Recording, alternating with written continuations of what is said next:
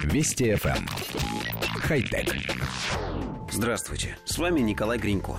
В последнее время разговоров о том, что роботы полностью заменят человеческий труд на производстве, звучат все чаще. Но, похоже, будущее наступает быстрее, чем мы могли подумать, ведь совсем недавно был создан робот для сбора яблок, серийное производство которого запланировано на самое ближайшее время. За разработку отвечает компания Abudent Robotics Incorporated.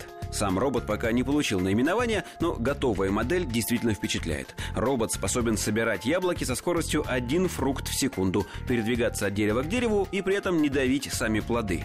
Сооснователь компании Дэн Сири говорит, что сделать машинный сбор фруктов, при этом не повреждая их, было вызовом для инженеров проекта. Но изящное решение нашлось достаточно быстро – вакуумная сборка.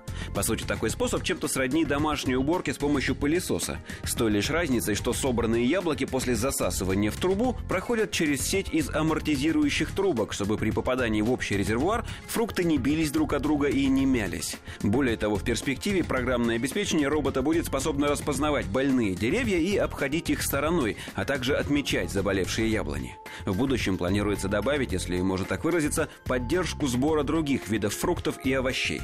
Проектом уже заинтересовались фермерские хозяйства из Австралии и США.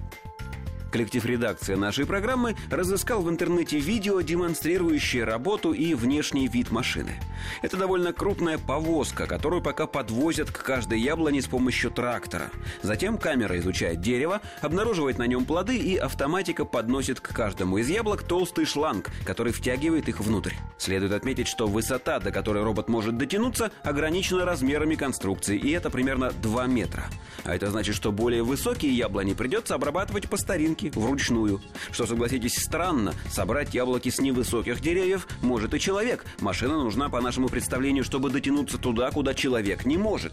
И все же понятно, что при промышленных масштабах заготовки яблок этот недостаток компенсируется количеством собранных плодов за единицу времени и низкой стоимостью машины часов. Так что в личный садик такого робота покупать смысла нет. Хотя... Вести FM. Эм. Хай-тек.